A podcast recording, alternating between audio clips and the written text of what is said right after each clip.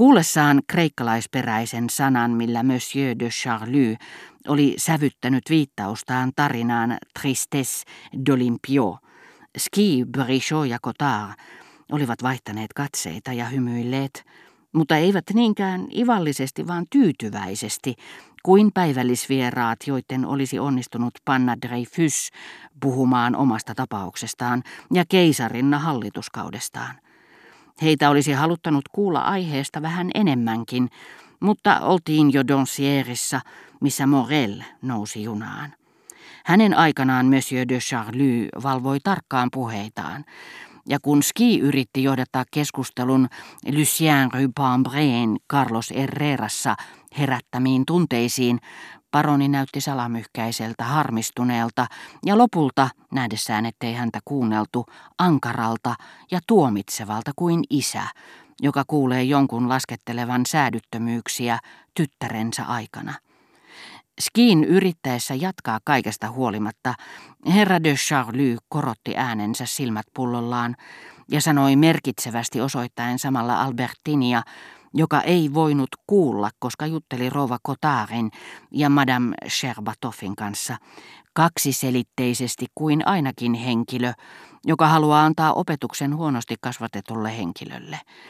Minusta tuntuu, että on korkea aika keskustella aiheista, jotka voisivat kiinnostaa tätä nuorta tyttöä. Mutta ymmärsin kyllä, että nuorella tytöllä hän ei tarkoittanut Albertinia, vaan Morellia.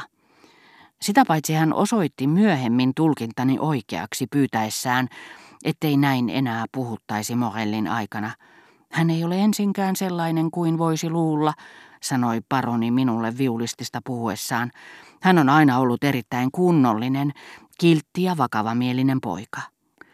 Näistä sanoista tunsi, että Monsieur de Charlie piti homoseksuaalisuutta yhtä suurena vaarana poikien kuin prostituutiota tyttöjen kannalta, ja hän käytti Morellista puhuessaan adjektiivia kunnollinen siinä mielessä, kuin sitä sovelletaan tehtaan tyttöön. Silloin Brichot kysyi keskustelun aihetta vaihtaakseen, aioinko jäädä pitkäksikin aikaa Ancarvilleen. Vaikka olinkin huomauttanut hänelle monta kertaa, etten asunut Ancarvillessä, vaan Balbekissa, hän sortui yhä uudestaan samaan virheeseen, sillä hän käytti kyseisestä rannikon osasta nimitystä Balbec Ancarvi. Tämmöisiä ihmisiä kyllä löytyy, jotka puhuvat samoista asioista kuin mekin, mutta hieman eri nimillä. Eräskin daami Faubourg Saint-Germainista kysyi minulta aina tarkoittaessaan Germantin herttuatarta, oliko siitä pitkäkin aika, kun olin viimeksi tavannut Zenaidin tai Orian Zenaidin, niin että en ensihätään ymmärtänyt, mistä oli kysymys. Todennäköisesti joku Madame de Germantin sukulainen oli myös nimeltään Orian, niin että ensin mainittua oli ruvettu väärinkäsitysten välttämiseksi kutsumaan Orian Zenaidiksi. Ehkäpä alkuaikoina oli ollut vain yksi rautatieasema Ancarvillessä, mistä sitten jatkettiin hevospelillä Balbekkiin. Mistä te oikein puhutte, kysyi Albertin ihmeissään, kuunnellessaan paronin omaksumaa juhlallista perheen isän paatosta. Balzakista, vastasi paroni kiireesti, ja teillä on nimenomaan tänä iltana ruhtinatar de Cadignanin asu. Ei sitä, missä hän päivällisillä esiintyi, vaan toinen. Tämä yhteensattuma johtui siitä, että valitessani Albertinin asuja seurasin hänen Elstirin vaikutuksesta valitsemaansa makusuuntaa, ja siinä oli hallitsevana piirteenä yksinkertaisuus, jota olisi voinut nimittää brittiläiseksi, ellei siihen olisi liittynyt ranskalaista pehmeyttä ja hempeyttä. Yleensä hänen lempiasunsa tarjosivat katseille miellyttävän yhdistelmän harmaan eri sävyjä, kuin Diane de Cadignanin pukukin. Muut kuin herra de Charlie eivät juuri osanneet arvostaa Albertinin asuja. Paronin katseet saivat heti selville, mistä niiden hinta ja harvinaisuus johtuivat. Hän ei koskaan olisi erehtynyt kankaan nimestä ja tunnisti tekijän. Mutta hän olisi halunnut hieman enemmän loistoa ja värejä, kun naisista oli kysymys, kuin Elstir.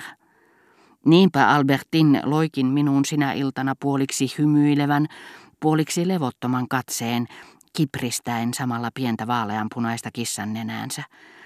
Napittaessaan harmaan jakkunsa harmaasta seviotista ommelun hameensa ylle, Albertin antoi ymmärtää asunsa olevan kokonaan harmaan.